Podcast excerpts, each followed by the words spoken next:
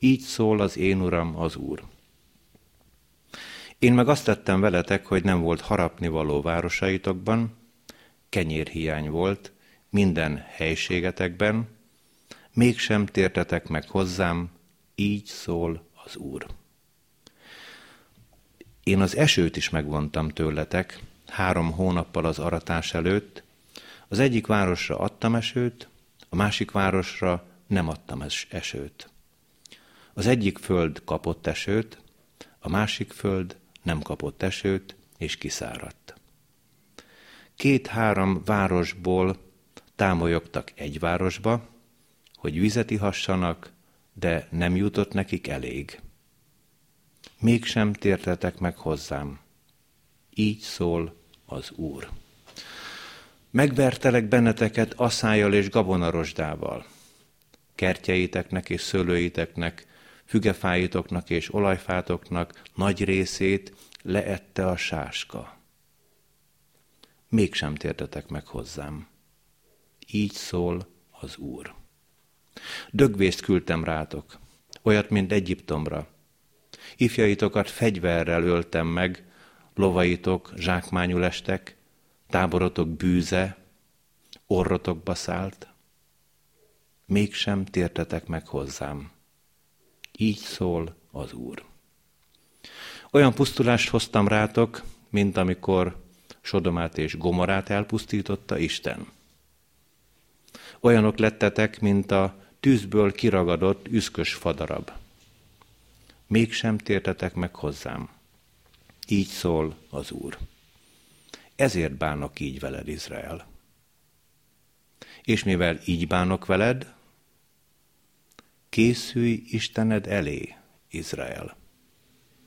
Mert aki hegyeket formál és szelet teremt, aki tudtára adja szándékát az embernek, aki a hajnalt és az alkonyatot alkotta, és a föld magaslatain lépked, annak neve az Úr, a seregek Istene. Mi atyánktól és az Úr Jézus Krisztustól. Amen. Hallgassuk, szeretett testvéreim, az ígét, úgy, amint megvan írva a bibliolvasó kalóz szerint a mai napra kijelölt újszövetségi ige szakaszban, János evangélium a 19. részének 28. és következő verseiben a 42. versig. A János írása szerinti Szent Evangélium 19. részének 28. és következő verseiben a fejezet végéig így szól az ige. Jézus ezek után tudva, hogy már minden elvégeztetett, hogy beteljesedjék az írás, így szólt. Szomjazom. Volt ott egy ecettel tele edény. Egy szivacsot ecettel megtöltve izsópra tűztek, és oda tartották a szájához. Miután Jézus elfogadta az ecetet, ezt mondta. Elvégeztetett. És fejét lehajtva kilehelte lelkét. Mivel péntek volt, a zsidók nem akarták, hogy a testek szombaton a kereszten maradjanak, a szombat ugyanis nagy nap volt, arra kérték tehát Pilátust, hogy törjék el a lábszárcsontjukat és vegyék le őket.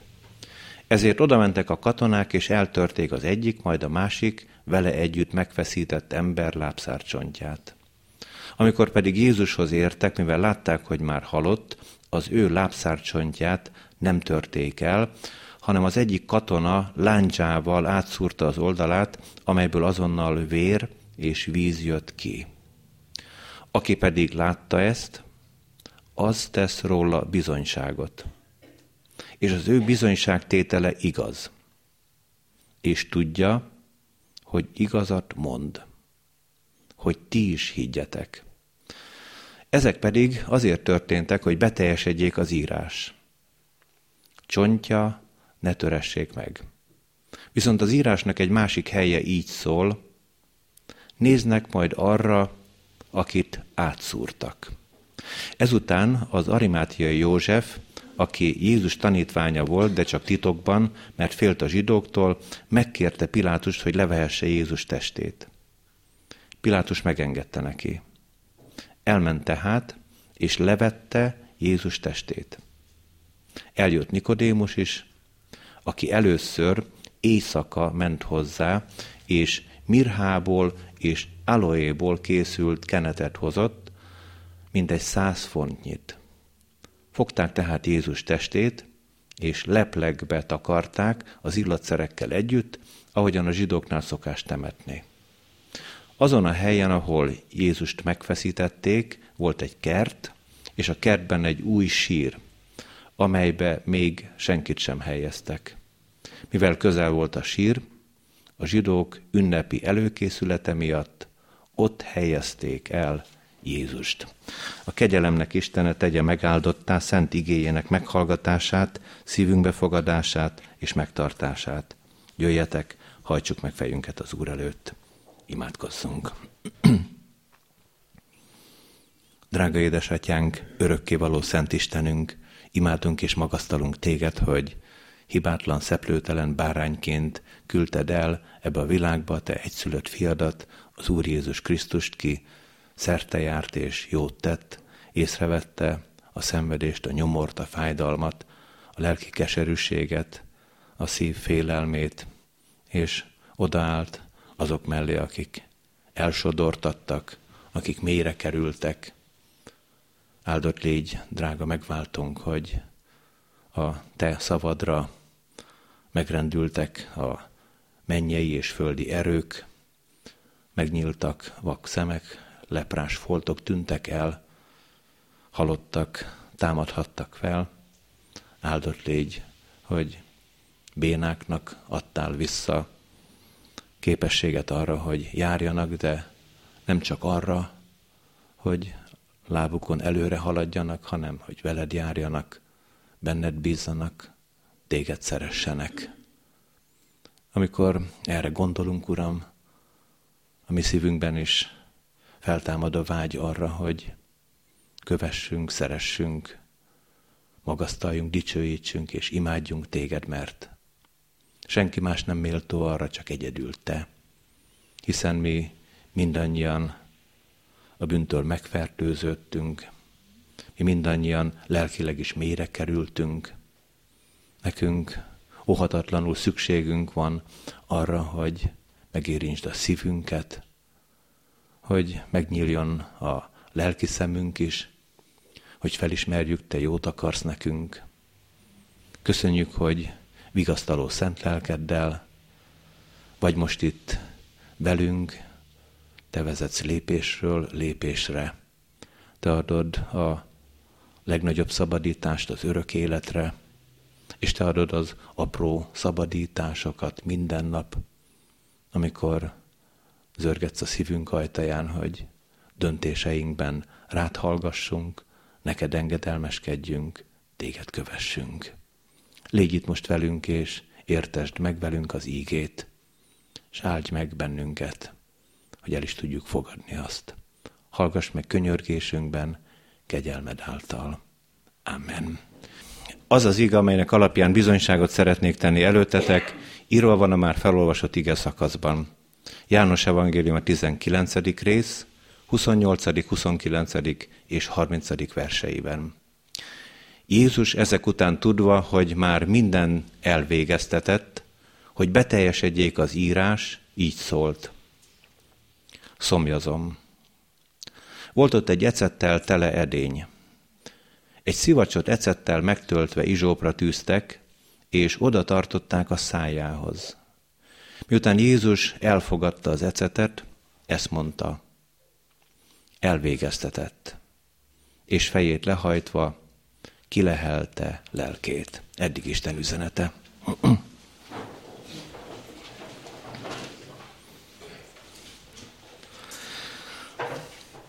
Szeretett gyülekezet, kedves testvéreim, a mai ige szakaszunk előre mutatja azt, hogy nem kis problémával, a halál tényével nézünk ezen a délőttön szembe, és sok fájdalmas pillanat lesz ezekben a percekben, amelyekről tudósít az ige, és mivel ez a sok-sok keserűség, ami bennünk is ott lapul a halál dolgát illetően, hadd oldódjék fel egy kis egyszerű derűvel, mert bizony a halálnak a kérdését nem értjük, holott arra gondolunk, hogy tudományosan és szakmailag is nagyon jól felkészültünk az ezzel szembeni harcra.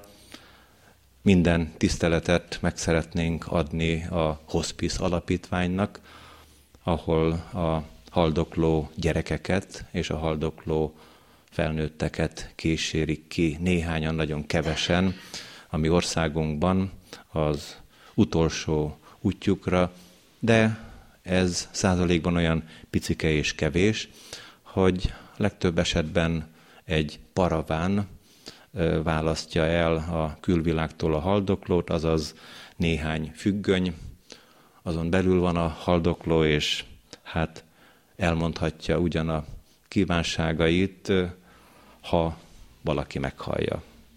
Általában nem nagyon hallják meg, vagy a fülükkel meghallják ugyan, de mennek tovább.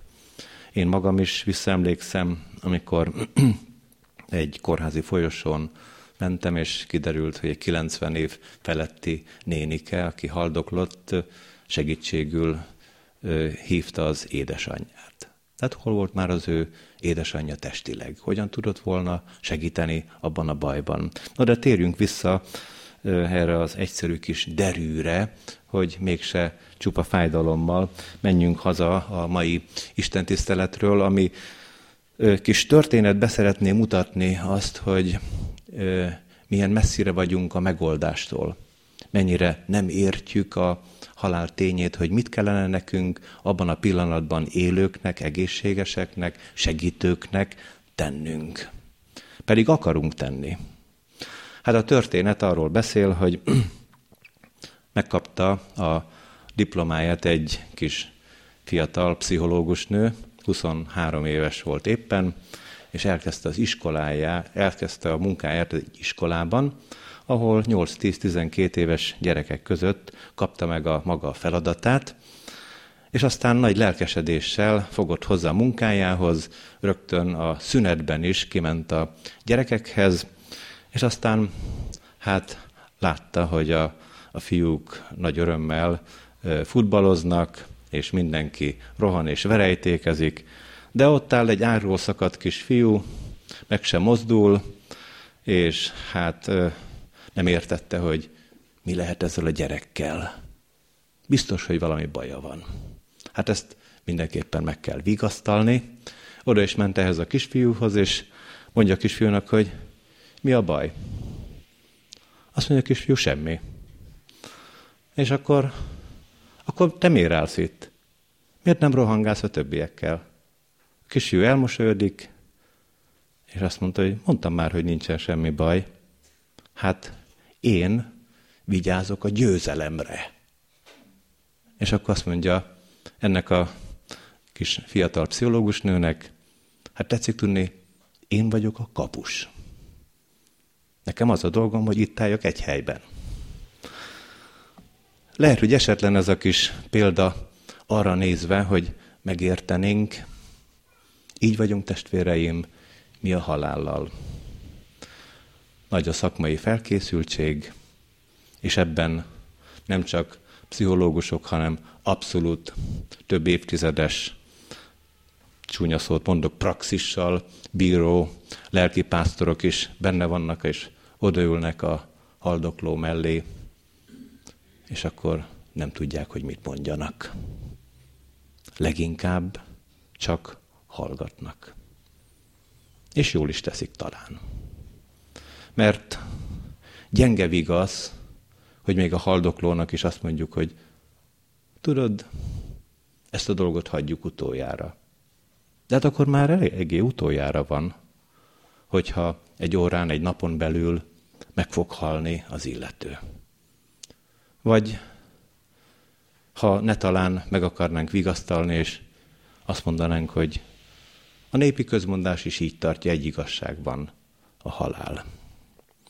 Vagy meg fognak szűnni a fájdalmaid, és ez a testi, nyomorult emberi élet befejeződik. Ezek kényszerfeleletek.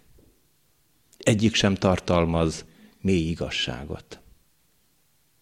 Mondhatja hívő vagy nem hívő, mondhatja okos vagy tudatlan, sokkal jobb nekünk, testvéreim, az igére hallgatni. Az ige beszél arról, hogy mi a halál. Nagyon pontosan, határozottan, világosan, egyértelműen. Azt mondja az ige a halálról, hogy ellenség. És még azt is mondja, hogy legyőzött ellenség. Mint utolsó ellenség, amelyik már legyőzött ellenség, el is fog töröltetni. Megtaláljuk ezt az ígét Pálapostolnál, mint utolsó ellenség, töröltetik el a halál. De még előtte vagyunk, hogy eltöröltessen. Még a maga harcait nagyon erősen vívja ellenünk. Vannak háborúk, amik véget érnek, és még a háborúk után évekkel, évtizedekkel is azok az erők működnek. Még bizony el kell, hogy töröljék őket. A mai európai valóságban is működnek azok az erők, akik nemzeteket vesznek céltáblául. És azt mondják, hogy ezek a nemzetek olyanok, amelyek kisebbek, gyengébbek, mint a többiek. Pedig már túlhaladott a kor, a gondolkozás ezen a felfogáson, és mégis így van, testvéreim, várjuk.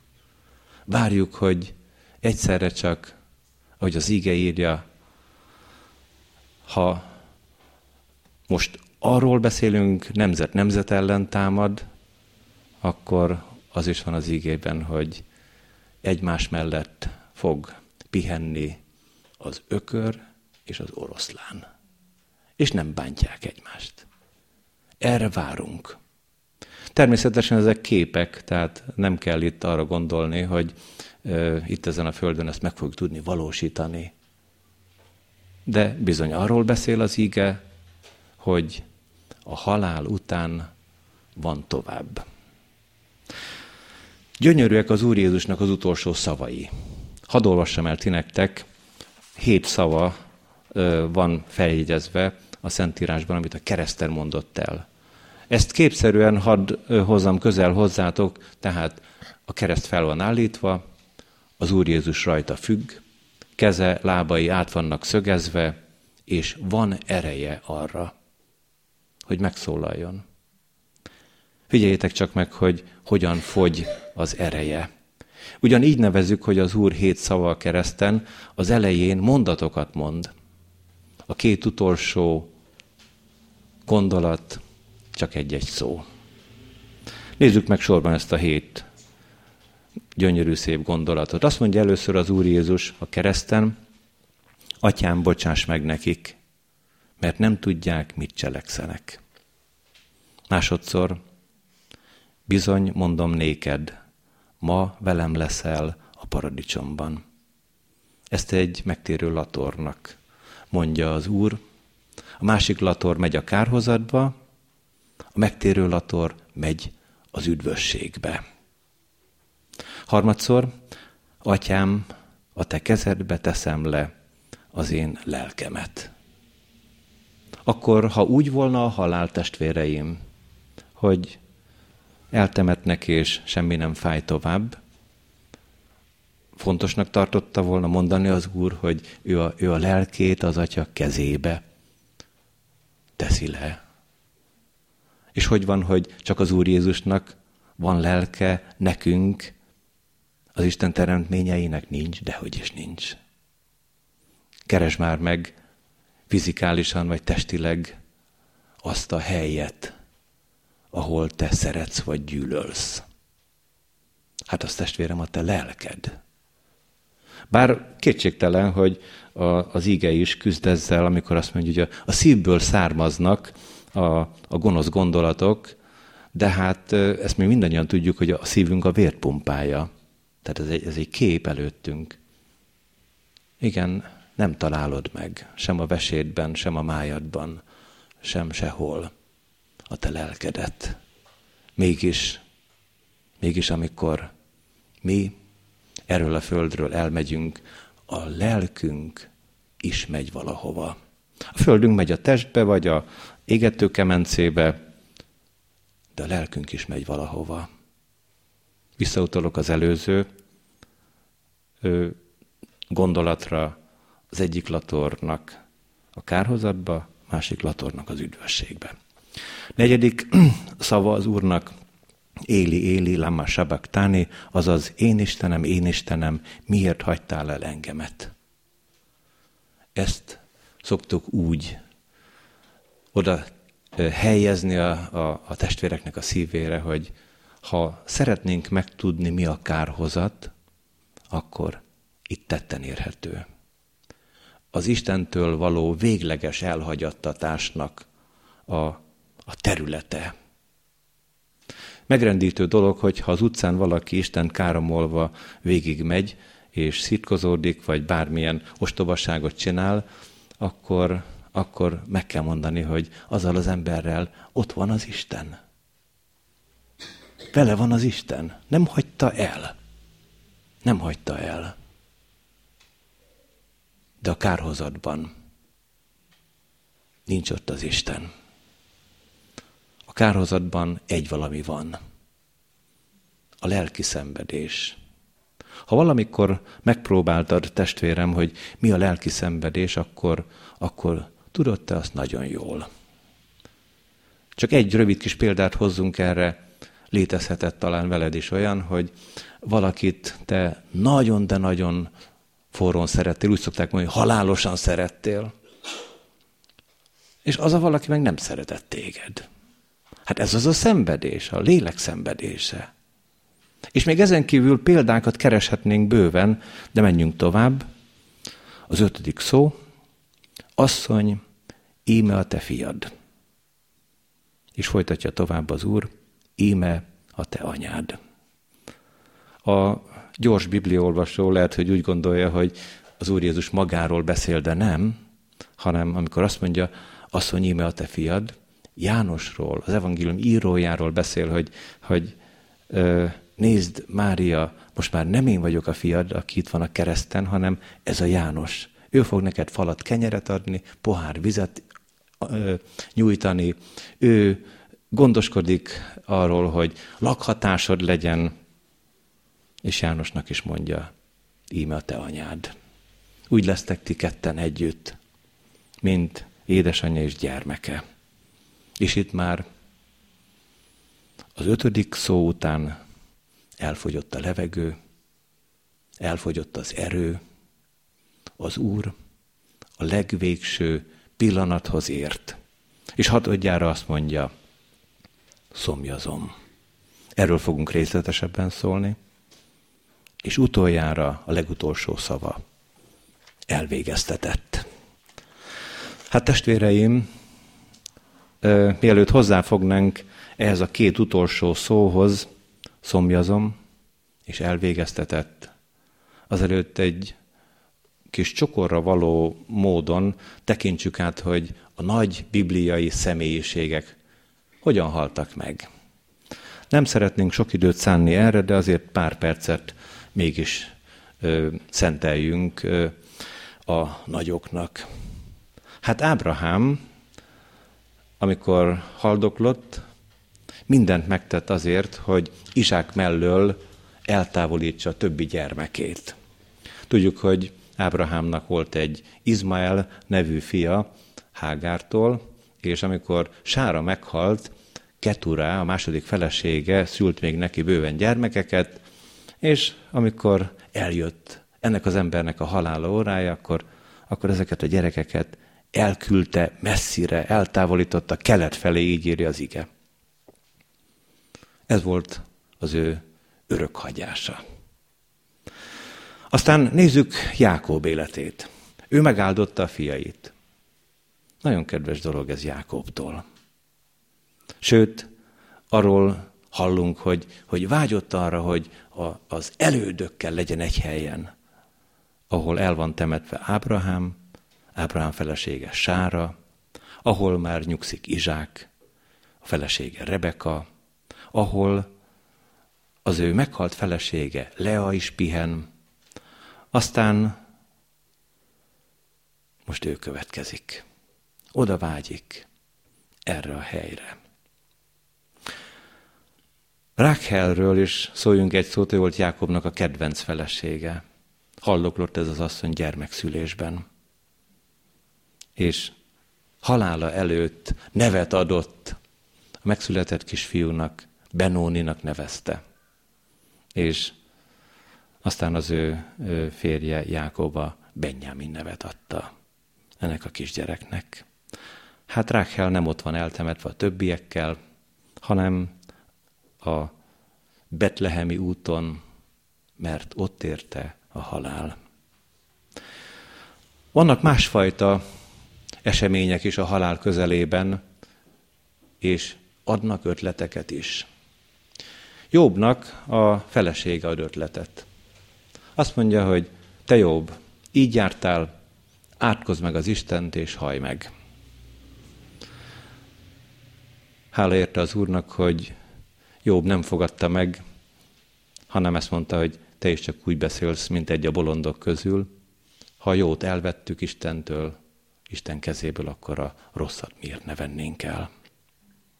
Azután Dávid nagyon összetett, bonyolult egyéniség, mégis az Úr Jézus előképe, majd erre később térünk vissza, a, a, a halálát nagyon rosszul élte meg.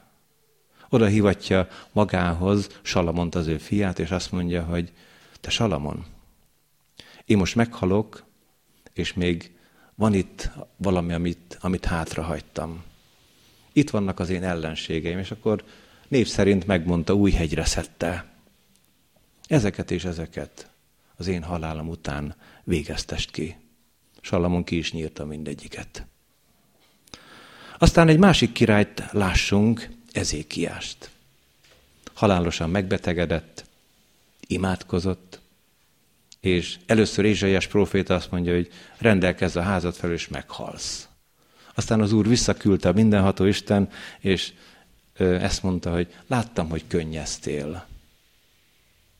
Meghallgatta az Úr az imádságodat, és még kapsz 15 évet.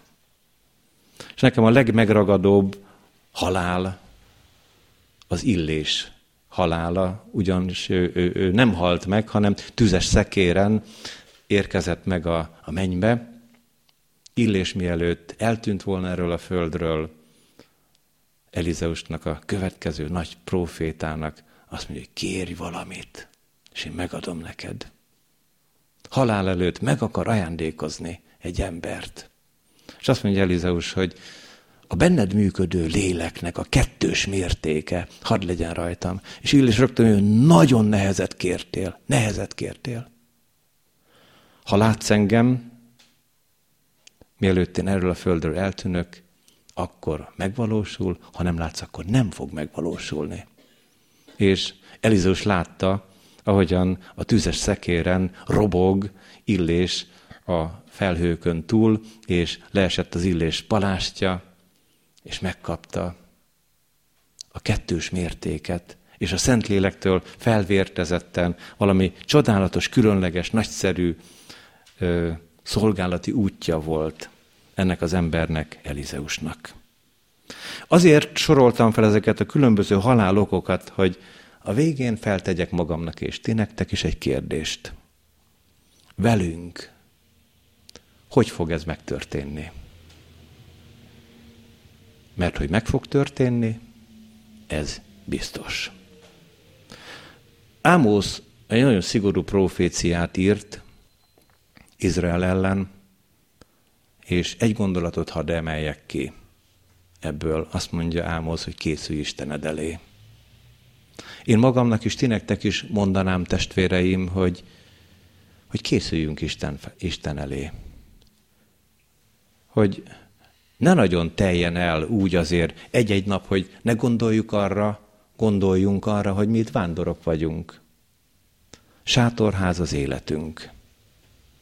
El fog tűnni a mi életünk egy pillanat alatt.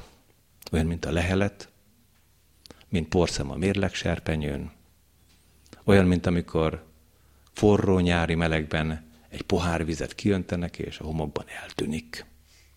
Készülj Istened elé. Hát hogyan készült az Úr Jézus? Nézzük csak ezt a két utolsó szavát.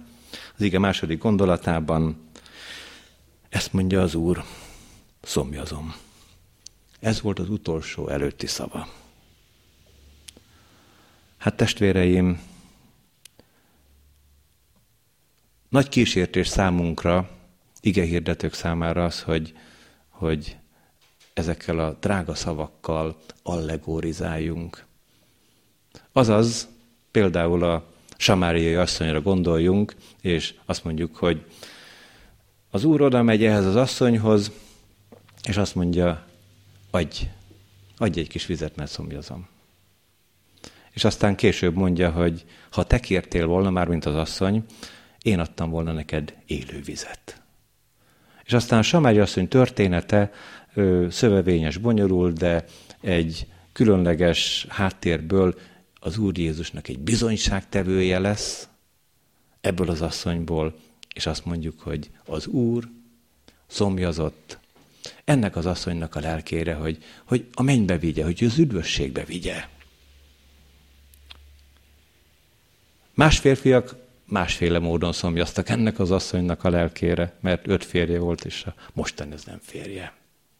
Az Úr pedig üdvözíteni akarta őt. De hát ne kanyarodjunk el ennyire, és ne allegorizáljunk tényleg, hanem tegyük egészen világossá, mi történt a kereszten az Úrral, amikor alig bírta kimondani ezt a szót. Szomjazom. Le kell írnunk, testvéreim, a, a leírhatatlant. Ki kell mondanunk a kimondhatatlant, az ige is kimondja. Figyeljétek csak meg, a 22. Zsoltár arról beszél, hogy hogyan fog szenvedni az Úr szolgája, azaz hogyan fog szenvedni az Úr Jézus a kereszten.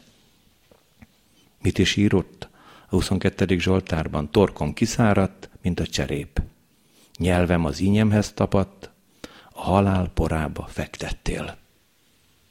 Jóval az Úr Jézusnak a kereszt halál előtt írták meg a Zsoltárok könyvében ezt, ezt a drága gondolatot. És később, amikor Spartacus, Jézus Krisztus, az egyik lator, a másik lator, és még nagyon sokan kereszten meghalva veszítették el a földi életüket, megállapították, akik ehhez értenek, hogy a kereszthalál abban az egyik legborzalmasabb, hogy az ember nyelve elválaszthatatlanul feltapad a szájpadlásához.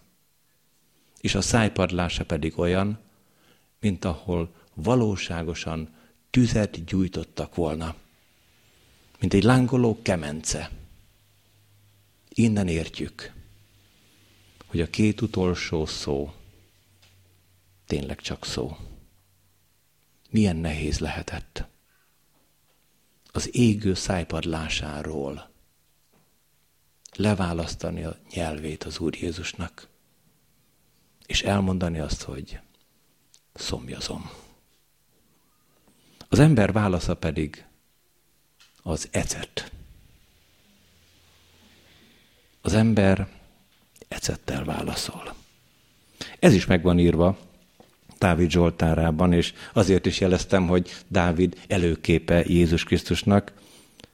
Azt mondja a 69. Zsoltárban Dávid ételembe mérgettettek, szomjúságomban ecettel itattak.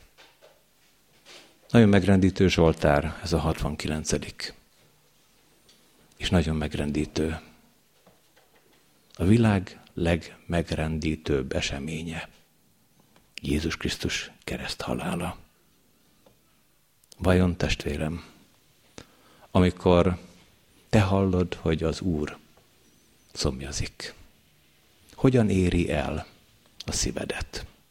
Ebben a zivataros esős időben, ha van lehetőségetek hozzá, ajánlom a délutáni programba, hogy interneten nézzetek meg egy, egy szép rövid filmet, az a cím, hogy Ben Hur. Lehet, hogy sokan olvastátok is már. A gájára készülődő, elhurcolt Ben Hurt az Úr Jézus itatja meg. Ihatnak a foglyok, megállnak egy kútnál, de Ben Hur nem ihat. Ben Hur nem ihat. És amikor már foglyok isznak, egy kis vizet, nem sokat, akkor a képernyőn vagy a könyvben is megjelenik az Úr, és megitatja Ben Hurt. Jön a katona, és kiüti az ivó edényt az Úr kezéből és Ben Hur kezéből. Később veszi észre Ben úr, hogy ki volt ez az ember. Tudjátok, testvéreim, hogy a lelki sebeinkre, a küzdelmeinkre azt az egy pohár vagy egy csepp vizet ma is Jézus adja. Az ige utolsó gondolata, egyben az Úr utolsó szava is a kereszten, elvégeztetett. A felszínes igeolvasók ezt úgy értelmezik, hogy amikor az Úr Jézus elmondja elvégeztetett, akkor egy pessimista, egy reménytelen, egy halálba csukló embernek a vallomása ez. Nem sikerült, keserves ez az egész, be van fejezve. Holott egyáltalán nem erről van szó. Szó sincs mindarról, amit az előbb mondtam az előző mondatban. Hanem arról van szó, testvéreim, hogy minden gyönyörűen a végére ért. Amit rám bíztál, atyám, azt én tökéletesen elvégeztem. Tökéletes a megváltás. Szolgálati időm kezdetén Nagydobos ö, kis falujában kerestem a kis hittanosokat, és megyek be az egyik házba, és éppen akkor jön fel egy kis 11 éves kisfiú a vállán egy gerebjével. Aztán azt mondja én nekem, hogy János Bercsi, megtetszik nézni az én kertemet? Mondom meg, hát. És akkor mentünk hátra a kertbe, és mutatja, hogy a hatalmas kétholdas kertben volt egy olyan, mint ennek a ö, ima teremnek egy, egy, ez a kis sarka. Ez volt az ő kertje. És hát éppen egy olyan időszak volt, amikor a földet fel kellett ásni, el kellett gerebézni, és azt mondja a kisfiú nekem rám nézően büszke, azt mondja, hogy tetszik? Mondom, tetszik.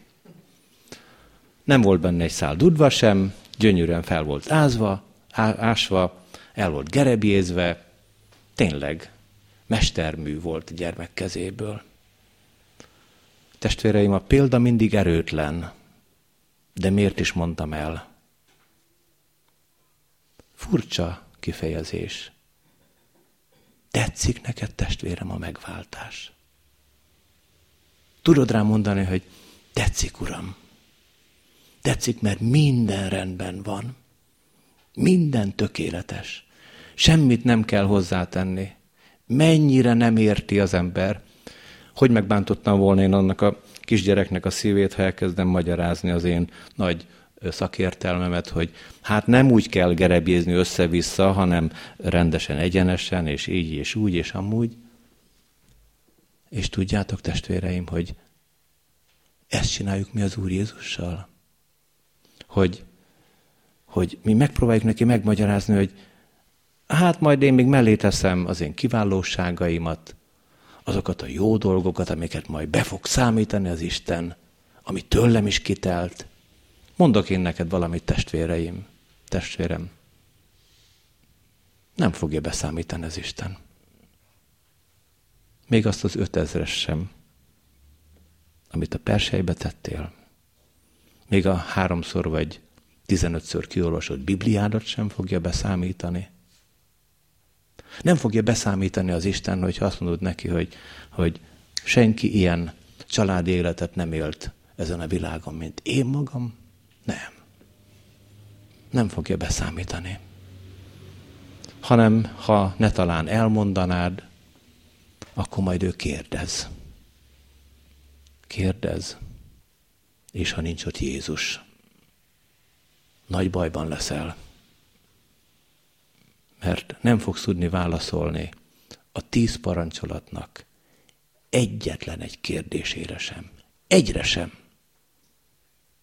Egyre sem fogsz tudni válaszolni. De amikor a tékozló fiú hazatért, hogy volt az a beszélgetés az apa és a fiú között? Beszélt ott olyat az apa, hogy na a vagyont ledolgozod. Hát a fia így gondolta, így készült haza, hogy, hogy tégy engem olyanná, mint a béreseit közül egy. De hogy történt ilyen? Azt mondta az apa, hogy ez az én fiam meghalt és feltámadt, elveszett és megtaláltatott. És kezdtek vigadni. Testvérem, ha, ha amikor te készülsz Istened elé, mert fogsz, de hogy én is fogok, az biztos, mindannyian, akkor, akkor ha Jézus velünk van, és ő visz át a mennyei hajlékba, kezdünk vigadni. Mi, akik annyi mindent elkövettünk, meg még fogunk is, az atya nem, hegyi, nem, nem szedi új hegyre, mert Jézuson látja. Jézuson látja. Ezért kellett szomjan halnia. Ezért végeztetett el minden. Ezért hult a vére. Ezért ragadt a nyelve a szájpadlásához. Hogy az atya, ha meg akarja nézni az én saramat, meg a tiedet. Jézuson lássa. De ha nincsen mögötted az aranyfedezet Jézus, akkor, hogy hogyan állunk meg Isten színe előtt Jézus nélkül, azt én nem tudom. Ezért Jézus nélkül el ne indulj készülni az Atya elé. De Jézussal igen. Még akkor is, hogyha éppen előtte az emberek megmondták neked, hogy ez és ez vagy, nekem is már sokszor megmondták, hogy én ez és emez vagyok, akkor testvérem, ha Jézussal megyünk, akkor, akkor hazaérünk, megérkezünk az örömbe, az örökös örömbe. Amen. Imádkozzunk. Dicsőítünk és magasztalunk téged, drága Jézus Krisztus, hogy te minden gyönyörűen, hibátlanul, tökéletesen elvégeztél, hogy mi erről a földről, te gyönyörű országodba, mennyi országba juthassunk. Áldunk azért, hogy személyesen keresel, ismer, szeretsz bennünket. Köszönjük, hogy amíg itt tartasz ezen a földön, addig is velünk vagy a te szent lelked vigasztalásával, bátorításával számíthatunk rád. Szeretnénk is igénybe venni azt, hogy te vezess bennünket lépésről lépésre, járas minket az engedelmesség útján, bevalljuk neked, ez nekünk nagyon nehéz, sokszor magunkat sem értjük, hogy miért éppen az ellened való útat választottuk, miért éppen a te ellenfeledre, a, sátánra hallgattunk. Könyörülj meg rajtunk, hogy felragyogjon keresztednek a fénye, tisztasága, a mi lelki szemeinkben, és békességünk lehessen veled. Áld meg a szeretteinket, családjainkat, áld meg a te szent lelked vigasztalásával a teherhordozókat, betegségben élőket, a gyászban járó testvéreinket. Köszönjük, hogy te legyőzted a halált, és el is fogod törölni, amikor eljön annak az ideje. Segíts, hogy úgy tudjunk készülni a te színed elé, a te atyád színe elé, hogy te veled együtt megyünk, hogy terejád támaszkodva, rád hivatkozva merjünk majd megállni a atyai háznak a küszöbén. Áld meg a gyermekeket, a kicsinyeket, és áld meg a hajlott korú testvéreinket, segítsd őket, hogy benned bízó lélekkel töltsék el a hátralevő időszakot. Áld meg az előttünk álló evangelizációs hetet, és ad, hogy örömmel lehessünk együtt a Te nevedben. Hallgass meg könyörgésünkben, édesatyánk, Jézus Krisztus nevében kérünk. Amen. Együtt mondjuk el az Úr Jézus imádságát. Mi, atyánk, ki vagy a mennyekben, szenteltessék meg a te neved. Jöjjön el a te országod, legyen meg a te akaratod, mint a mennyben, úgy a földön is. Ami mindennapi kenyerünket add meg nékünk ma, és bocsásd meg a mi védkeinket, miképpen mi is megbocsátunk az ellenünk védkezőknek. És ne vigy minket kísértésbe, de szabadíts meg minket a gonosztól, mert tiéd az ország, a hatalom és a dicsőség mind örökké. Amen. Az atyának kegyelme, a fiúnak szeretete és a Szentléleknek közössége minnyájatokkal. Amen.